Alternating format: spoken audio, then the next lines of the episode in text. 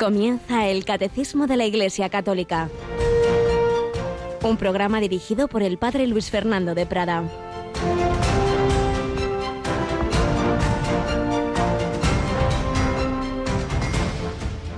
Todos los que los oían reflexionaban diciendo, pues, ¿qué será este niño? Porque la mano del Señor estaba con él. Alabado sean Jesús, María y José, en esta solemnidad del precursor de la Natividad, del precursor del Señor, de San Juan Bautista. Muchas felicidades a los Juanes, Juanas, Juan Manuel, todos aquellos que tienen este gran patrono, el mayor de los nacidos de mujer. Decía Jesucristo, menudo piropo. Cada uno de nosotros tenemos una vocación, una llamada, una misión siempre en relación con Cristo. Y desde luego Juan, pues de una manera muy, muy, muy especialísima, porque era el último de los profetas, es ahí el límite entre el Antiguo y el Nuevo Testamento, santificado en el seno de su madre. Por eso es el único santo del que no solo celebramos la muerte, que lo hacemos también el 29 de agosto, su martirio, sino el nacimiento. En los santos suele coger el día en que murieron, más o menos, o en el caso de los papos a veces una fecha importante del pontificado, pero en el caso de Juan Bautista, el nacimiento. ¿Por qué? Porque los santos han nacido en el pecado original, evidentemente dejando aparte a la, a la Virgen María, que no lo tenía. Pero Juan Bautista nace ya santificado, porque en el seno de su madre, María, en esa visitación, es instrumento para la comunicación del Espíritu Santo. Juan es su nombre. Pero hombre, si todos entre tus parientes nadie se llama así, se tiene que llamar Zacarías como su padre. Y comenta el padre José Fernando Rey, no, este niño no será lo que vosotros o nosotros esperemos de él. No es una pizarra donde podamos escribir la respuesta a nuestros complejos, a nuestros gustos, la satisfacción de nuestras frustraciones, la perpetuación de nuestros sueños, como tantas veces. Pues hoy día hay quien quiere tener un niño para realizarse, no para darse, y mucho menos para que se cumplan los planes de Dios. No, no, no, no.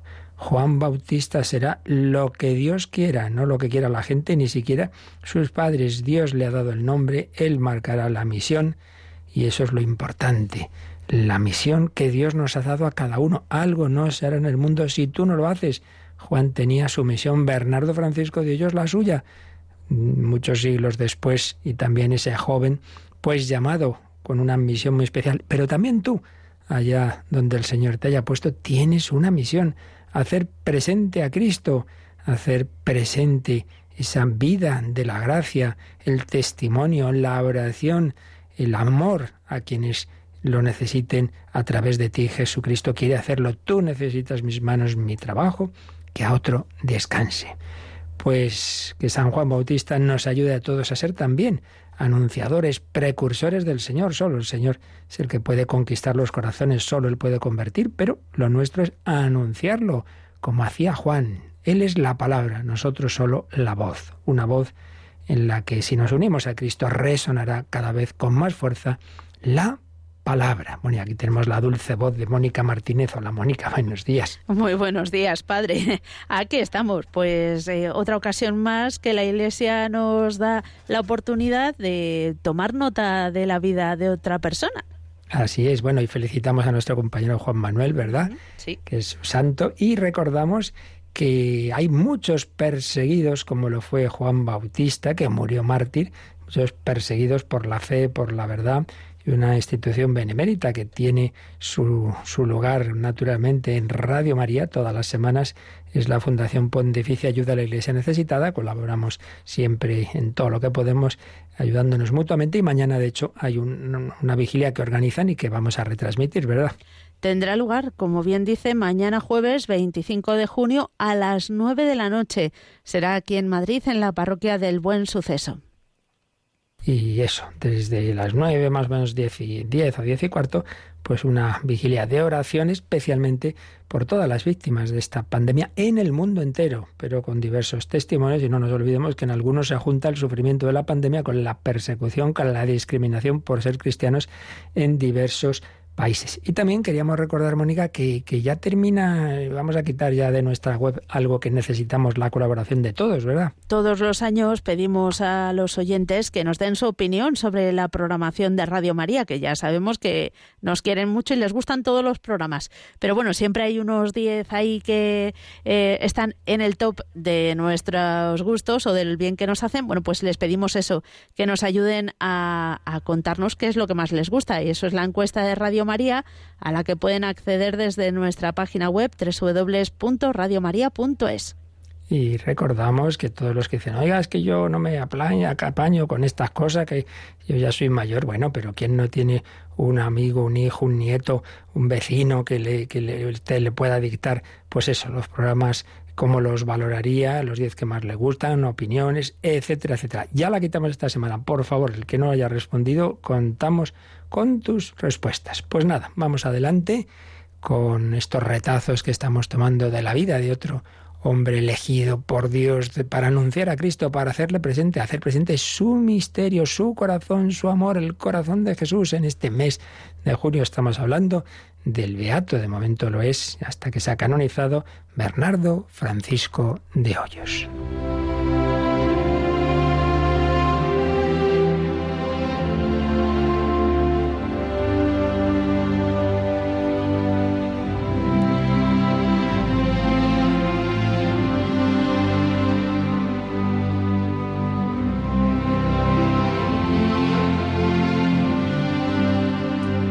Escribió en su corazón vida y misión del padre Bernardo de Hoyos. Nos habíamos quedado en que después de los dos años de noviciado, Bernardo ya empieza esa etapa de los estudiantes jesuitas que la hizo en el colegio de Medina del Campo. Tres años de estudio. Recordábamos también las tentaciones que les había advertido el padre espiritual de esa época de estudiante la vanidad, cuando uno pues tiene valor intelectual, pues hombre, que se lo crea mucho y, y, estudie eso para quedar bien, el dar más importancia a los estudios que a la vida de piedad, ir recortando la oración, todo ese tipo de, de cosas que a veces ocurren en el estudiante, olvidando que, que lo principal es lo principal.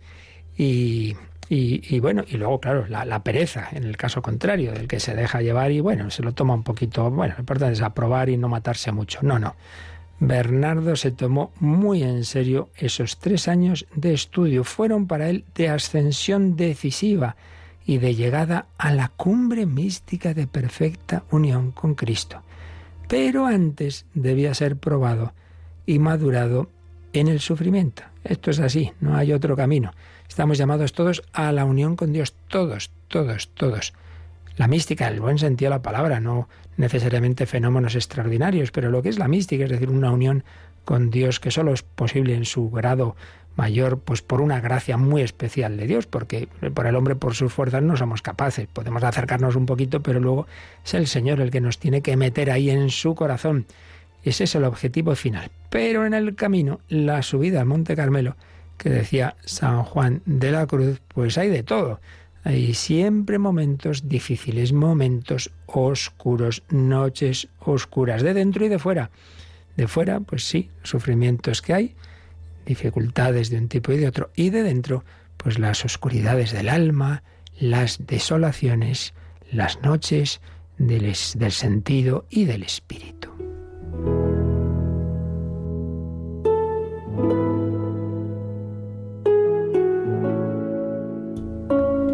Sufrimientos de fuera.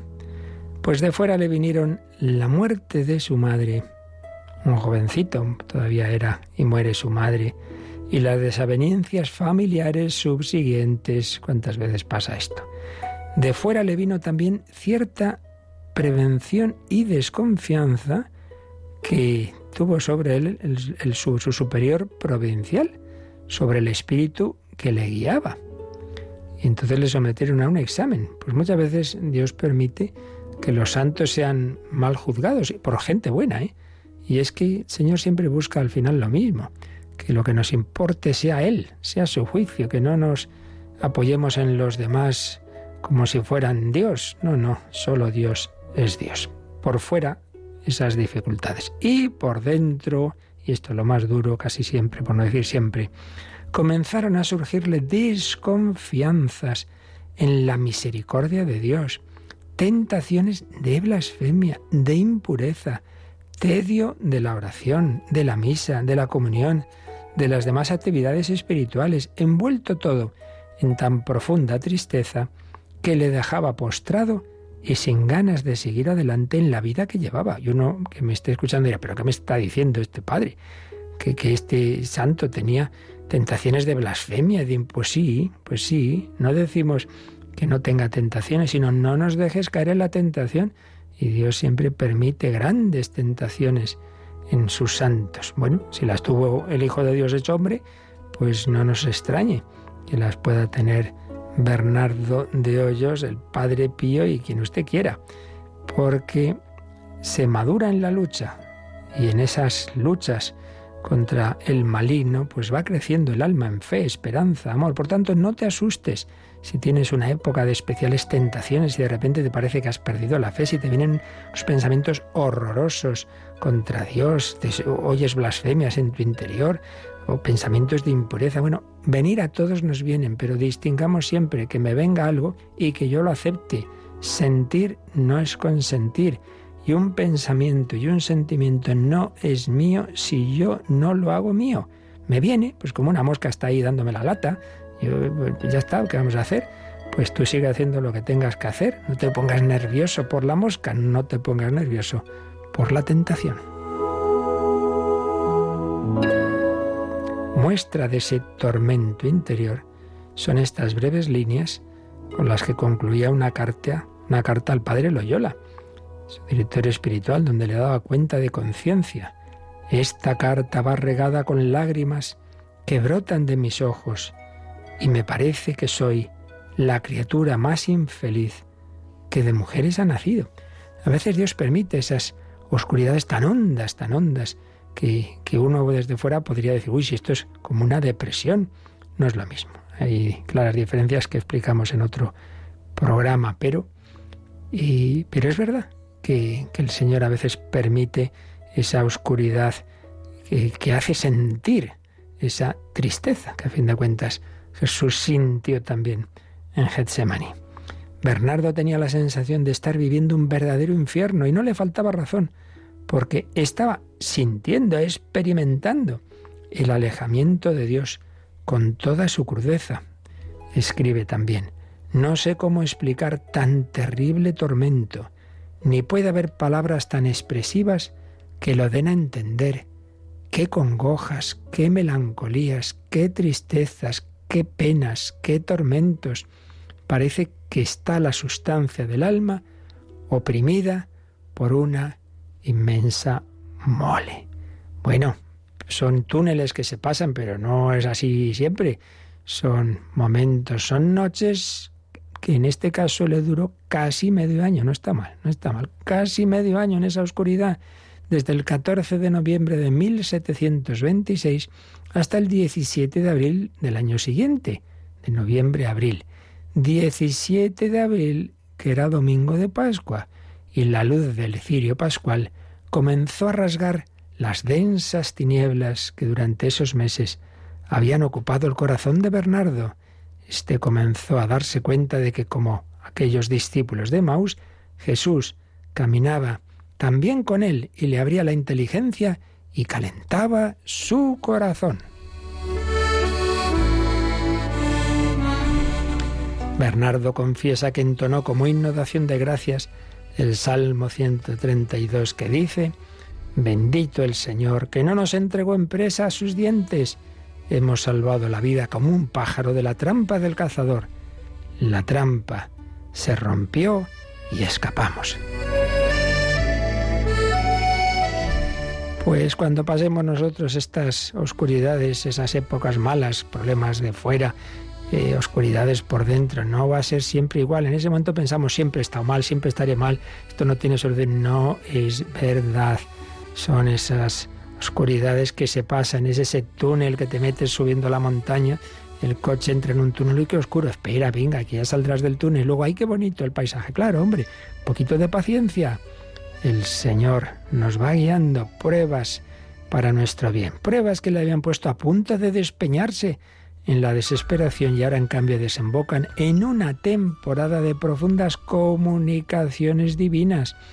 Comenzó a experimentar, con palabras suyas, ímpetus del amor divino. Ímpetus, una palabra ímpetu que aprende Bernardo de Teresa de Jesús y entiende por ímpetu una especie de padecer y gozar al mismo tiempo, que purifica el alma mucho más que otros trabajos y pruebas, un suavísimo martirio, un dulce martirio de padecer y gozar. Vale la pena, vale la pena pasar malos momentos porque todo ello va dirigido a esa unión con Dios que es el mayor gozo posible en esta vida y no digamos en la vida eterna.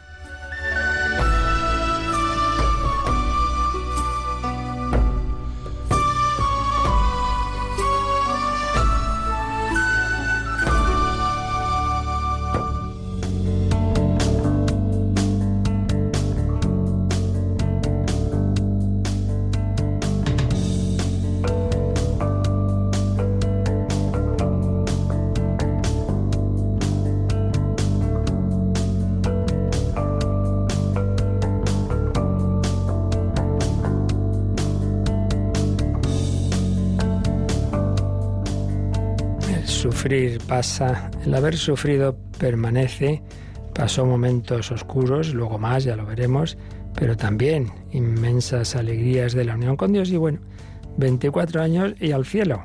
Estamos llamados a la vida eterna y son las verdades que nos está enseñando el Catecismo de la Iglesia Católica en estos últimos meses. Ya luego recopilaremos todas estas enseñanzas en algunos discos porque son verdades muy importantes y es que es lo que va a quedar. Esto es lo definitivo. Sin embargo, hablamos muy poco de ello en nuestro tiempo. Nos centramos tanto en esta vida de aquí. Bueno, pues la última verdad que estamos viendo después de haber hablado de la resurrección universal, después de haber hablado de cielo, purgatorio e infierno es, y del juicio particular es el juicio final. Habíamos visto el 1038 que relaciona todas estas verdades con aquellas que ya vimos en la segunda parte del credo, la relativa a los misterios del Señor Jesús, que está sentado a la derecha del Padre, y volverá a juzgar a vivos y muertos, volverá. Por eso hemos estado relacionando parusía, resurrección universal, y juicio final.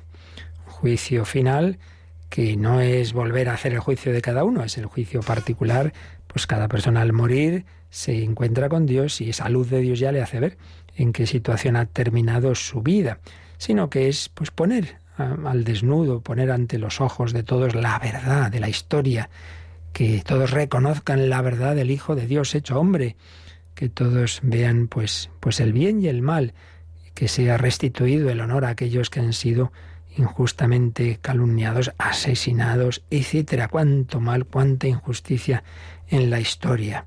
El juicio final revelará todo y será un momento de victoria de Cristo. Volverá con sus santos ángeles y comprenderemos, veíamos ayer en el 1040, los caminos admirables por los que la providencia de Dios ha ido conduciendo todas las cosas a su fin último, caminos que tantas veces no entendemos. Y en el alma, pues esos momentos de noche oscura, el alma está perdida y se cree que, que ya ha perdido la fe y que Dios está lejísimos, pues también hay noches oscuras en la historia y no entendemos esta etapa, pero parece como que el Señor ya se ha ido, que nos ha abandonado, aquí nadie cree viene esta pandemia y, dónde está Dios y, ocurre esto y lo otro y las mentiras de tantos poderosos de nuestro mundo y las injusticias terribles y los regímenes totalitarios, pero, pero ¿qué es esto? ¿Qué noche oscura? ¿Qué noche oscura? Bueno, pues más noche oscura que la del Viernes Santo no había, todo había terminado, parecía,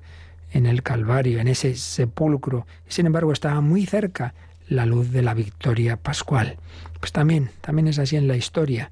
Momentos que parece que, va a terminar pues determinada mm, situación que no tiene solución una nación, etcétera, y Dios actúa como ese cerco a Jerusalén de Sennacherib con un ejército inmenso, con una soberbia de que vais a enteraros, vamos a conquistaros enseguida, y se desata la peste en el campamento, tienen que levantarnos y volverse los asirios. Nunca nunca pensemos que, Dios no tiene una solución, digamos, inesperada, como esos padres ancianos y estériles que ya parece que imposible. Bueno, bueno, nada es imposible para Dios, como le dijo el arcángel San Gabriel a la Virgen María. Bueno, pues el último número de este apartado sobre el juicio final es el 1041, que saca un poco las consecuencias de cómo debemos, digamos, tomarnos esta verdad, qué actitudes eh, implica para que vivamos estas verdades, está ahí las que hemos estado viendo en estos días,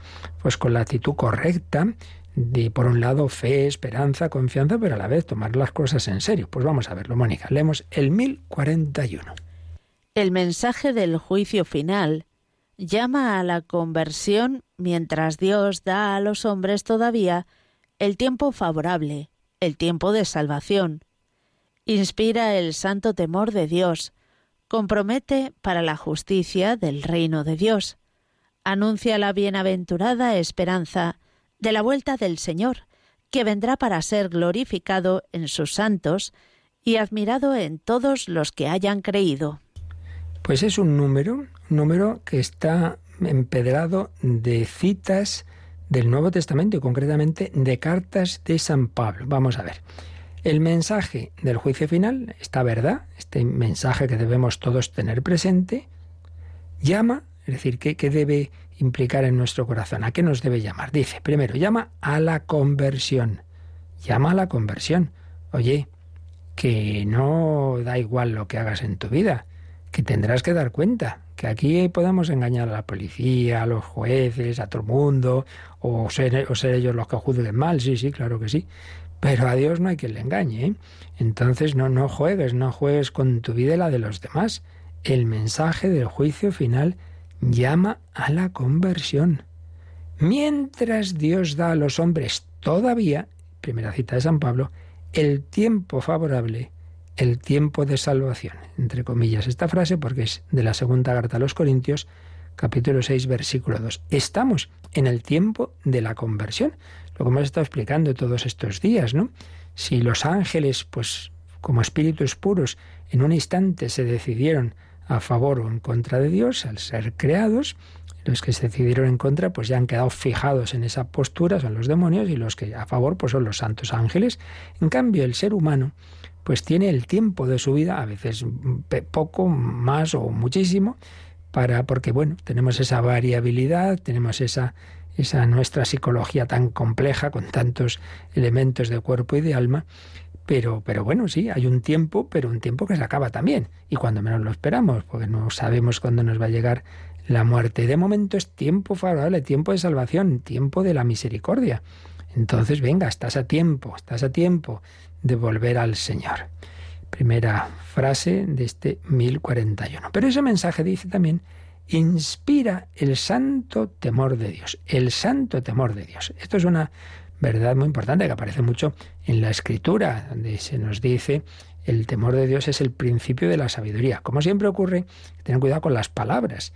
Pues uno oye temor de Dios y le suena a miedo, a horror, y claro, no es eso.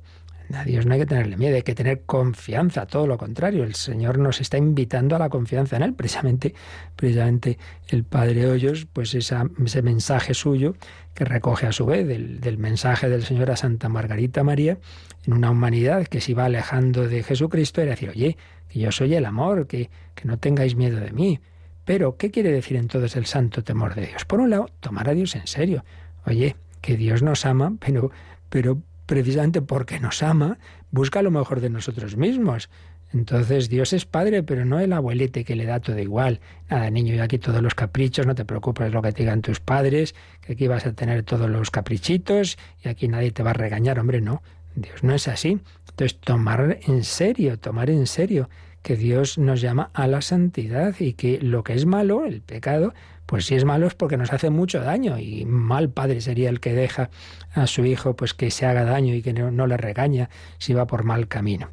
También podemos entenderlo el respeto a Dios. Hoy día lo perdemos mucho. Entonces entra uno en la iglesia ahí como Pedro por su casa, grito pelado. Hombre, que, que, no puedes, que no puedes tratar al Señor así como si fuera el colegui de, de la esquina. El santo temor de Dios, respeto a Dios y miedo a perder a Dios, miedo a mí mismo en realidad, miedo a que haga un estropicio. En este sentido, pero nunca entendido en un sentido de, de, miedo, de que a veces por desgracia, pues, pues ya lo hemos dicho, ¿no? Si se hace una presentación parcial del cristianismo, insistiendo en los aspectos verdaderos, pero de una manera unilateral, del pecado, del infierno, eh, la presentación de, del infierno o del purgatorio como una especie de, de, venganza, de torturas por haber sido malo, etcétera, etcétera, pues claro, hay personas que, que tienen ese, ese miedo y, y, y, que tiemblan en un sentido que no es el que Dios quiere de ninguna manera. Pero por otro lado, como pasa siempre, estas cosas siempre es un extremo u otro, ¿verdad? Y lo que se suele decir la ley del péndulo si quizá en otras épocas pues se insistía demasiado en estos aspectos que podían llevar a ese a un temor desproporcionado, a un miedo, a un horror, pues luego nos vamos al extremo contrario y aquí no pasa nada. Entonces, pues eso no es verdad, claro. El, hay que tomar en serio que, que, que, que el amor de Dios, como os he explicado todos estos días una y otra vez, es un amor que pide correspondencia. No basta que Él nos quiera, hace falta que nosotros correspondamos. Y si uno no corresponde, si uno se queda fuera del banquete, pues es lo que esa definición del infierno que nos da el catecismo, la autoexclusión definitiva de ese gran banquete, de esa comunión con Dios y con los demás. Entonces hay que, hay que tener esa prudencia y démonos cuenta de que los santos enamorados de Dios, como Santa Teresa, de ninguna manera han despreciado el santo temor de Dios. Teresa dice que el amor es el que nos da como la fuerza para ir corriendo. El amor te, motiva, ¿no? Venga, quiero ver a mi amado, voy corriendo. Y el temor nos hace mirar bien dónde ponemos los pies. Es un buen ejemplo. Por un lado, el, coche va deprisa porque quiero llegar a, ver a esta persona a la que quiero, pero oye, ir deprisa sí, pero mirando bien por dónde voy, no tengamos un accidente. Entonces, amor y santo temor de Dios, pero, repito, temor entendido en un sentido de horror. De hecho, también San Ignacio de Loyola, al final, al final justo de sus ejercicios espirituales, vienen unas reglas eh, sobre el sentido verdadero que en la Iglesia debemos tener, las reglas para sentir en la Iglesia. Y creo recordar que es la última, precisamente, o si no es la última de las últimas, en que habla de esto, de conjugar, conjugar amor y temor, pero diciendo cómo hay mm, distintos tipos de temor. Claro, hay un temor que se llama servil. ¿Qué es el temor servil? Pues el de aquel que no ama a Dios, pero que dice, uff, pero claro, es verdad que el pecado puede hacer mucho daño ya en esta vida y no digamos, pues si me condeno. Entonces, aunque yo no amo a Dios, pero uff, aunque solo sea por por evitar las penas del pecado, claro, es un temor servil, evidentemente eso no, eso no es nada santo. Pero dice San bueno, si se empieza por ahí, y desde ahí vamos mejorando y podemos pasar del temor servir al temor filial. ¿Y qué es el temor filial? Ya no es el miedo simplemente por por el daño que me hago a mí mismo porque voy a ser infeliz. No, no. Ya es porque me da pena disgustar a Dios. Esto lo vemos en el Hijo Pródigo. La palabra del Hijo Pródigo, si os dais cuenta al principio, él no está preocupado por su padre cuando ya vuelve, sino que dice, ay, cuántos jornaleros de mi padre tienen de sobra y yo aquí muriéndome de hambre. Entonces vuelve solo por el interés. Pero, sin duda, cuando vio el abrazo del padre, cuando vio como el padre estaba sufriendo, cuando vio que no le trata como un jornalero, sino como un hijo, podemos lógicamente deducir que entonces le dolería por el disgusto que le había dado a su padre. Ya pasa de un mero temor servil de, volver simplemente por el propio interés a un temor filial. Y dice San Ignacio, bueno, ese temor filial ya se convierte enseguida en amor. Entonces hay que vivir por amor, ya lo dice también San Juan en su primera carta. Pero bueno, en, ese camino progresivo no menospreciemos ese paso previo que, que puede ser ese santo temor de Dios. Y que en este sentido es, pues eso, tomar la vida en serio, la responsabilidad. Así pues, mensaje del juicio final que llama a la conversión, estamos a tiempo, inspira el santo temor de Dios, segundo aspecto, y tercero, compromete, compromete para la justicia del reino de Dios. Oye, tenemos un tiempo de vida, haz todo el bien posible, haz todo el bien posible para ser instrumento de, de que a través de ti el Señor pueda hacer presente su reino en este mundo. Y en cuarto lugar, ese mensaje anuncia la bienaventurada esperanza. Otras palabras textuales de San Pablo, Tito 2.13, su carta a Tito, eh, tiene esta expresión, la bienaventurada esperanza. Este mensaje anuncia la bienaventurada esperanza de la vuelta del Señor, la parusía, ¿veis? Siempre todo en relación con esa victoria de Cristo, que es algo gozoso, glorioso. Por eso no hay que tener miedo, ay, ay, ay, que no, que bien, que venga el Señor de una vez, hombre, que es nuestro amigo, que viene mi amigo Jesucristo, que es el Rey del mundo y todo el mundo lo va a reconocer.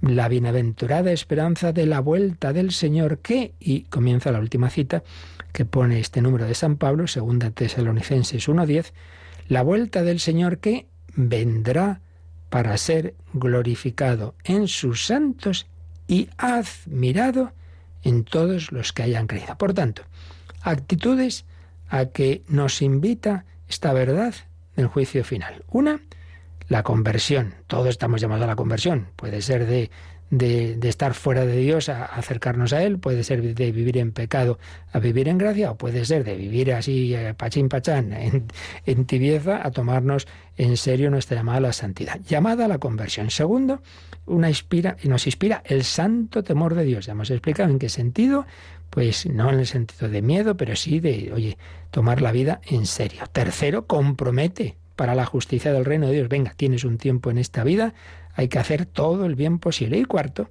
vivirlo con esperanza, no con terror, sino con esperanza, que vuelve Jesús. Ven, Señor Jesús, que va a ser su victoria final y que toda la humanidad va a reconocer aquel al que crucificamos, aquel al que traspasamos, va a reconocerle como Señor, que al nombre de Jesús toda rodilla se doble en el cielo y en la tierra. Y entonces va a ser una maravilla, vamos a estar muy a gusto, claro que sí, qué bien se estará contigo, Señor.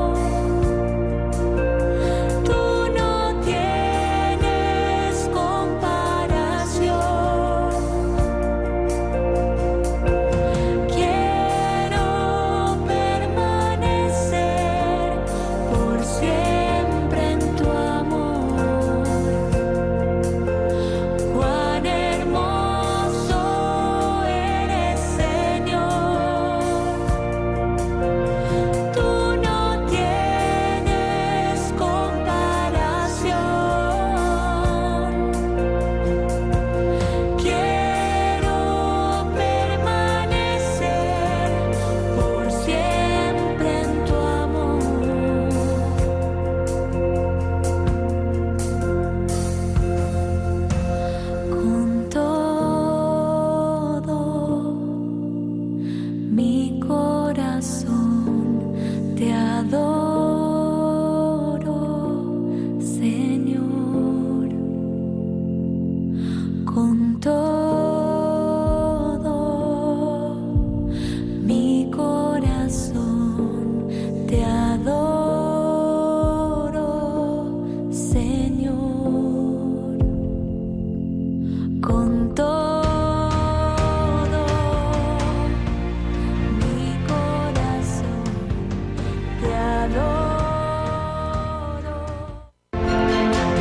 Conoce la doctrina católica. Escucha el catecismo de martes a jueves de 8 a 9 de la mañana y los sábados a la misma hora profundizamos en los temas tratados en el programa En torno al catecismo. Qué bien se está. Claro que sí, por el amor. Pues mira, sí, precisamente es justo el último número. Aquí lo tengo ya delante el librito de ejercicios espirituales. El último número, eh, el 370, que es la regla décimo octava para sentir en la iglesia. Dice, aunque se ha de estimar sobre todo el servir mucho a Dios nuestro Señor por puro amor. Claro, el ideal es Mm, servir a Dios solo por puro amor. Sin embargo, dice, debemos alabar mucho el temor de su divina majestad. Porque no solamente el temor filial es cosa piadosa y santísima, ese temor del hijo que no quiere disgustar al padre, sino que también el temor servil ayuda, ayuda mucho para salir del pecado mortal cuando el hombre no alcanza otra cosa mejor o más útil. dice, hombre, pues más es algo que nada. No es ningún ideal el simplemente por por miedo a, a, las consecuencias de mi pecado, dice, pero bueno, si con eso das un paso que te ayuda a salir del pecado mortal, porque luego dice, y una vez que el hombre ha salido del pecado, ya fácilmente llega al temor filial, que es, ese ya sí que es todo acepto y grato a Dios nuestro Señor, por ser uno con el amor divino.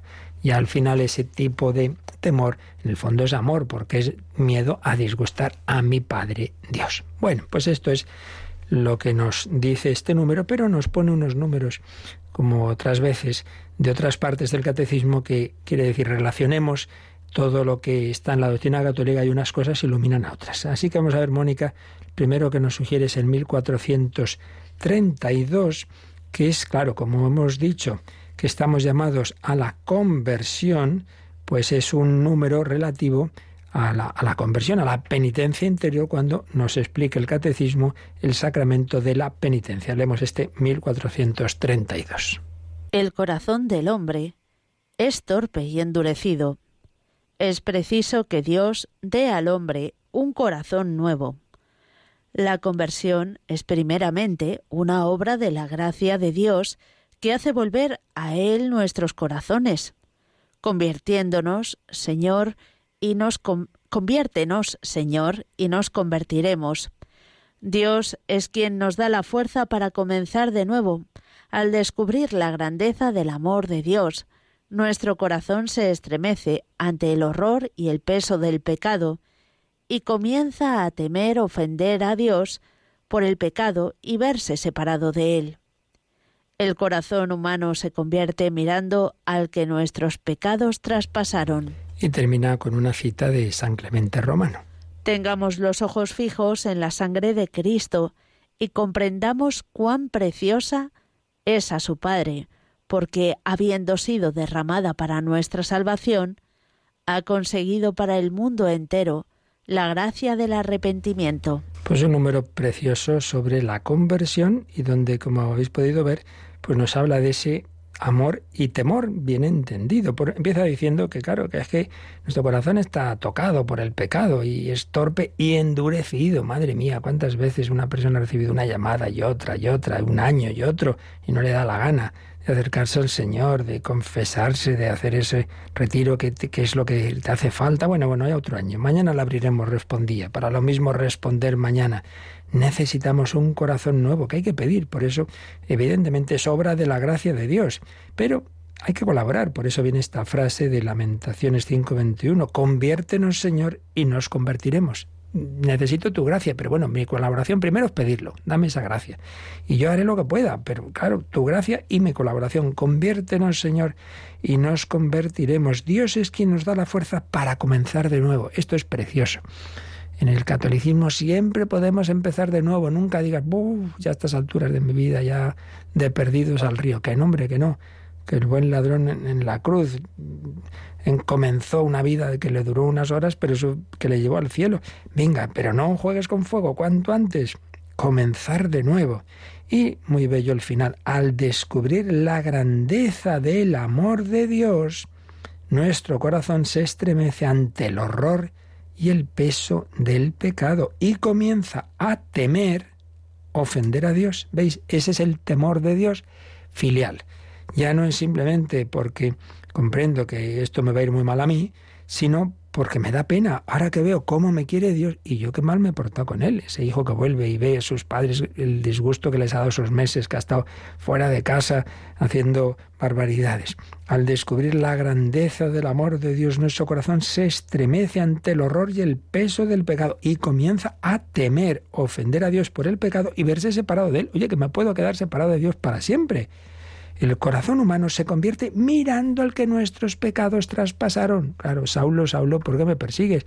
¿Cómo se convierte Pablo, Saulo? Cuando se da cuenta de que su vida está haciendo daño a Jesucristo, ese en el que él no creía. Pues mira, es el Hijo de Dios presente en los hombres, presente en los cristianos a los que tú perseguías. Saulo, Saulo, ¿por qué me persigues? Pues pon tu nombre. Y Jesús te dice, ¿por qué me persigues? Con tu ira, con tu egoísmo, con tu tibieza, con tu lujuria, con tu avaricia, porque me persigues. Hay que pedir la gracia, hay que pedir, Señor, dame la gracia. Tentaciones tendremos, no me dejes caer en la tentación. Las tuvo Bernardo de Dios, luchó y, y, con la gracia de Dios llegó a la santidad. Juan Bautista tuvo sus tentaciones, tuvo momentos de desconcierto en la cárcel, cuando decía yo aquí en la oscuridad, a ver si me he equivocado, pero no, no, fue fiel hasta el final. Por eso también hay otro número marginal que es de la parte final del catecismo, la parte de la oración. Qué importancia la oración. Vamos a ver qué dice el 2854. Es del comentario al Padre Nuestro y concretamente a la última petición del Padre Nuestro y líbranos del mal, líbranos del maligno. Vamos a ver, 2854. Al pedir ser liberados del maligno, oramos igualmente para ser liberados de todos los males, presentes, pasados y futuros, de los que Él es autor o instigador. En esta última petición, la Iglesia presenta al Padre todas las desdichas del mundo, con la liberación de todos los males que abruman a la humanidad, implora el don precioso de la paz y la gracia de la espera perseverante en el retorno de Cristo. Orando así, anticipa en la humildad de la fe la recapitulación de todos y de todo, en aquel que tiene las llaves de la muerte y del Hades, el dueño de todo, aquel que es, que era y que ha de venir. Y termina este número con una parte de la Santa Misa que decimos justamente después del Padre Nuestro. Se llama embolismo, es como una prolongación de, esa última petición y preparación ya de los últimos ritos antes de la comunión, el darse la paz, etc. Vamos a leerlo, Mónica. Líbranos de todos los males, Señor, y concédenos la paz en nuestros días, para que, ayudados por tu misericordia, vivamos siempre libres de pecado y protegidos de toda perturbación, mientras esperamos la gloriosa venida de nuestro Salvador Jesucristo. Bueno, pues muy importante, esa última petición del Padre Nuestro, en el original eh, nos encontramos líbranos del maligno. Y de hecho, el número 2850, que es donde empieza a comentar el catecismo esta petición, recuerda esas palabras de Jesús en la última cena que dice al Padre, no te pido que los retires del mundo, sino que los guardes del maligno. Por eso, dice el número 2851, el mal no es una abstracción, sino que designa a una persona, a Satanás, el maligno, el ángel que se opone a Dios, homicida desde el principio, mentiroso y padre de la mentira. Palabras de Jesús, el seductor del mundo entero, palabras del Apocalipsis. Pero en la Iglesia lo ha puesto, ha hecho la traducción esta, que incluye no solo el maligno, sino todos los males. Por eso nos ha leído Mónica en el 2854, que al pedir ser liberados del maligno, oramos para ser liberados de todos los males, presentes, pasados y futuros, de los que Él es autor o instigador.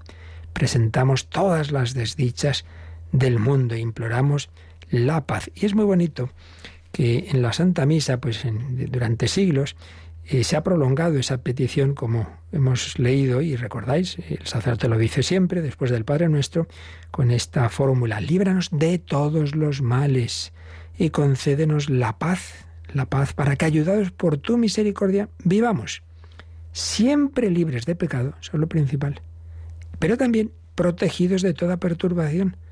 Y aquí explicaba Benedicto XVI en su libro Jesús de Nazaret, pues vemos ese, digamos, ese sentido divino y humano del cristianismo. Mira, ante todo es librarnos del pecado, eso es lo principal, pero también la Iglesia, a lo largo de los siglos, tantas circunstancias difíciles, eh, guerras, revoluciones, enfermedades, eh, pandemias, la peste negra y los que, las que estamos viviendo nosotros en nuestra época, pues también pedimos al Señor humildemente, protegidos de toda perturbación, concédenos la paz en nuestros días, que seamos librados del pecado y protegidos de toda perturbación. A ser posible también pedimos esa paz aquí, pero en cualquier caso siempre en la esperanza, mientras esperamos la gloriosa venida de nuestro Salvador Jesucristo. Así pues, pues con esto terminamos este comentario a este último número sobre el juicio final. ¿Qué actitudes deben salir de estas verdades? No es el terror de aquellos que han sido quizá educados, como a veces me escribís algunos, en el jansenismo, en el rigorismo. No, no, no, no, no. Recordemos lo que decía eh, San Pedro Fabro, uno de los primeros compañeros de San Ignacio de Loyola. Prefiero ser juzgado por Jesucristo que por mi madre porque Él es amor y misericordia. Cuando uno mm, ama al Señor y uno quiere seguir servirle, no tengas miedo. Ahora, eso no significa el otro extremo. Ah, aquí da igual, da igual 8,80 y, haga lo que haga, como Dios es muy bueno. No, no es eso. Tómate tu vida en serio. Dios te la ha dado para hacer el bien, no ni siquiera para salvarte por los pelos, sino hacer todo el bien posible, y mucho menos pues para estar jugando con el pecado. Por tanto, llamada a la conversión, santo temor de Dios, ya hemos explicado, ir pasando del temor servil al temor filial, que ya es uno con el amor de Dios, como dice San Ignacio de Loyola, hacer todo lo posible por construir en esta tierra, en la medida de la limitación humana, pues lo que es el reino de Dios y siempre con la esperanza, la esperanza de la vuelta del Señor. Ven Señor Jesús, ven Señor Jesús. Y así termina este último número del apartado sobre el juicio final y nos queda un último apartado, que ya comenzaremos mañana si Dios quiere, que es la esperanza de los cielos nuevos y la tierra nueva. ¿Participa este mundo que Dios ha creado como jardín donde ponernos? ¿Participa el mundo de la esperanza final? De, de, esa resurrección. El, también la tierra, también la materia participa. Hombre, ya sabemos al menos una cosa segura, tiene que participar de algún modo porque si vamos a resucitar, pues resucitamos con un cuerpo que está hecho con una materia que está formada, nuestro cuerpo, con la materia del universo. Eso es así. Pero bueno, de esto ya hablaremos, si Dios quiere, mañana. Tenemos, como siempre, ese momento final de repasar todas estas enseñanzas de la escritura, de la tradición, del magisterio de la Iglesia y también momento para vuestras consultas que ahora nos recuerdan y cómo podéis hacérnoslas llegar.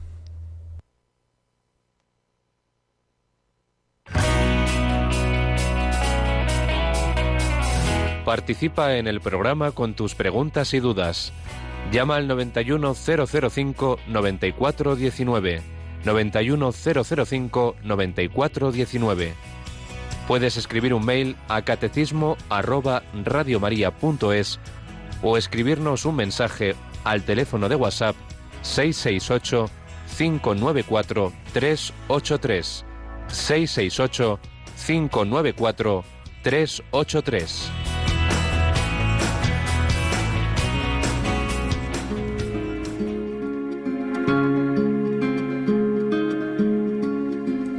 Fuente de la vida eterna, de ti quiero yo beber. Muestra el corazón abierto, déjame saciar mi sed. Fuego de misericordia, que consumes mi pecado. Enciéndeme con tus llamas, escóndeme en tu costado. Corazón de Jesucristo, fuente eterna del amor, quiero estar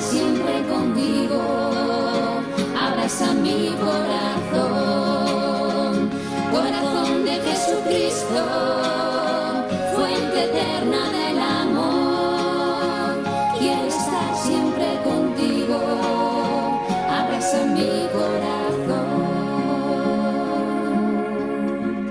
Tú que buscas mi consuelo, porque tantos te olvidaron, concédeme amarte siempre por los que nunca te amaron. Tu corazón es la del amor que nunca acaba. Que yo sepa entrar por ella y perderme en tus entrañas. Corazón de Jesucristo, fuente eterna del amor. Quiero estar siempre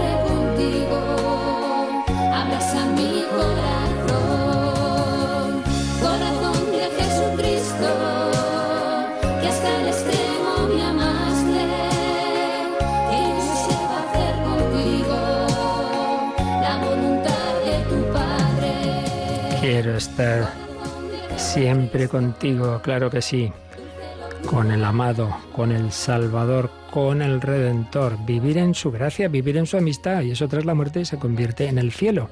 Eso es lo importante. Bueno, teníamos algunas preguntas pendientes que han llegado por correo electrónico o por WhatsApp. Teníamos de una persona que decía, una, tengo una amiga que se ve a sí misma muy bien, no tiene conciencia de su pecado y me dice, yo creo que no peco y no sé cómo explicárselo. Pues sí, desde luego, cuando uno ya se cree que ya es muy santo, el tema es un poquito complicado. Hombre, pues hay que llevarle a decir, ¿tú con qué, cuál es tu medida? Claro, porque si uno le parece que pecar es solo robar y matar, pues claro, pues es un santo, ¿verdad? Ya no hago nada de eso. Sí, claro, pero es que me parece que El tema está no en el pecado, el tema está en si crees en Jesucristo y su doctrina. Y si crees en Jesucristo, pues estamos llamados a la santidad. Te lees el sermón del monte y dices, se os dijo no matarás, pero yo os digo, todo el que insulta, todo el que piensa mal, todo, hombre, que es que es muchísimo más, que estamos llamados no solo a no hacer el mal, sino a hacer todo el bien posible. Entonces el tema está en llevarla a confrontarse con, con el Señor, entonces leer el Evangelio, leer la palabra de Dios, invitar a, un, a, un, a una experiencia de encuentro con el Señor y entonces en relación con la luz, esto es una habitación, dice, uy, si esto está limpio, está limpio, que está limpio, espera, espera, levanta bien las, las persianas, que entre bien la luz, uh, pues no estaba tan limpio, pues claro que no, cuando entra la luz se ve el polvo, entonces pues la cuestión está en acercarse al Señor, entonces uniéndonos a Dios, vemos todo ese polvo que hay en nuestra alma. Por eso, los más santos, los más cercanos de Dios son los que se ven más pecadores y viceversa. Mira que tiene gracia. Por eso, conventos de religiosas santitas que, de clausura y que desean confesarse a ser posible todas las semanas. Y en cambio hay gente que pasan meses, yo no tengo que confesarme. ¿Y las monjas qué? ¿Qué te crees tú? ¿Qué, qué, qué- qué harán? Pues también ellas tienen conciencia, precisamente porque están cerca de Dios, pues cualquier cosita enseguida mm, piden la purificación de Dios. En cambio nosotros nos tragamos carros y carretas. Bueno, también llegó otro mensaje, dice, en la película del Padre Pío hay varias, ¿eh? no sé cuál será. Un médico amigo del padre que no era creyente, pero muy bueno y con gran corazón, en su lecho de muerte el padre Pío le da la absolución ya fallecido. Se salva a la persona, bueno, en primer lugar, como no, puedo hablar de, esa película, de esa escena, y no sé si hasta qué punto eso se recoge bien la historia, pero vamos a la esencia. La esencia, si una persona realmente está claramente muerta, no hay nada que hacer. Quiero decir, no hay nada que hacer, que un sacramento solo eh, funciona, solo tiene efecto si la persona no está viva. Lo que pasa es como no tenemos una claridad, ni los médicos, y de hecho hay veces hay errores tremendos, ¿no? De cuando una persona realmente ha fallecido, si uno llega al sacerdote y acaba de fallecer, y- pero no estamos seguros del momento, pues entonces pues, pues se da la absolución, como se dice, subcondición, es decir, bueno, supuesto que en el fondo todavía esté vivo, pues le doy, le doy le doy la, la absolución. Bien, eso por un lado. Pero respondo lo que he respondido en preguntas semejantes todo este tiempo. Vamos a ver. Toda la cuestión está en la respuesta de cada persona humana, de cada alma, a la, a la llamada de Dios, a la gracia de Dios. Los sacramentos lo que hacen es que aumentan, digámoslo así, o dan una especial ayuda de esa gracia de Dios. Pero la respuesta de cada uno a esa gracia no la sabemos. Entonces se salva, pues no lo sé. No lo sé, pero es que no lo sé de ese ni lo sé de quien ha recibido los sacramentos, porque a lo mejor se les ha dado y él internamente, pues bueno, le da todo igual. Los sacramentos son una ayuda que hay que intentar por todos los medios, no faltaría más, porque es una ayuda muy importante. Pero puede haber quien muera sin sacramentos y se salve, y puede haber que muera con esa, con esa absolución o lo que sea, y sin embargo en el fondo, pues no, no arrepentirse. Entonces, siempre está ese misterio, está ese misterio. Entonces, como siempre digo, como la revelación es para qué tenemos que hacer, no para lucubrar, pues lo que tenemos que hacer es en efecto. Eh, en cuanto a nosotros, vivir en la gracia de Dios, frecuencia de sacramentos, en cuanto a los demás, procurar obviamente que sea atendido por el sacerdote, a ser posible no esperar a eso al momento final. Cuántas veces pues yo iba a visitar en parroquias, ¿no? Pues a los enfermos, pues con, tiempo, porque veían como algo normal, no que va al sacerdote que se muere, hombre, no, pues, pues con esa, eh, con una normalidad y con alegría. Bueno, a ser posible, pues esa. Y luego, pues si no hay otra, pues vale, que llegue el sacerdote, que dé la unción, la absolución, tal, pero al final todo queda en la misericordia de Dios, no lo sabemos, porque al final es el alma y Dios. Y puede morir un santo sin sacramentos. Por ejemplo, San Francisco Javier, por la sencilla razón de que muere en una isla y no tiene ningún sacerdote más. Él tiene un hermano, pero no sacerdote. Murió sin sacramentos. Bueno, pues mira, un santo. O sea que, que al final esa es la cuestión. ¿Ha llegado algún mensaje más, Mónica? Sí, ha llegado al WhatsApp un mensaje de Antonio que nos dice, mi pregunta es, ¿qué opina la Iglesia Católica de la incineración de los cadáveres? ¿La ve como una opción válida? Bueno, pues se ve que no oyó el programa de ayer, esa pregunta ya llegó también ayer, eh, y ya decía que eso lo habíamos explicado con calma cuando hablamos de la resurrección, y el resumen es este. El ideal es más coherente con nuestra fe, la inhumación, pero si esa incineración es por razones higiénicas, prácticas, fin de distinto tipo, y no porque uno no crea en la resurrección, sí es válido, porque a fin de cuentas es acelerar lo que, lo que pasa también en la inhumación. Antes o después, pues ese cuerpo acaba reducido a cenizas. Entonces, si simplemente es por ese motivo, se puede. Él, ¿qué es lo que no se puede? Que es lo que hay un documento reciente, ayer lo recordaba, de 2016, lo que no se puede coger las cenizas, tirarlas por ahí, echarlas al mar, porque eso ya sí que es como, tiene un trasfondo eh, panteísta, nueva era, tenerlas ahí en la cocina y pasan los años y esto qué es, esto ah, es la costilla de la abuela, hombre. eso es lo que no, sino pues en un lugar sagrado, pues también en el cementerio, pues entierras esas, esas cenizas o en una iglesia, etcétera, etcétera. Por ahí va la cosa, pero ya digo que hay un documento de la coronación de la fe de 2016. Bueno, pues pedimos al Señor su bendición, os espero luego en el Ángelus a las 12 y a las 11 de la noche en el Hombre de hoy. Y Dios, la bendición de Dios Todopoderoso, Padre, Hijo y Espíritu Santo, descienda sobre vosotros. Alabado sea Jesucristo.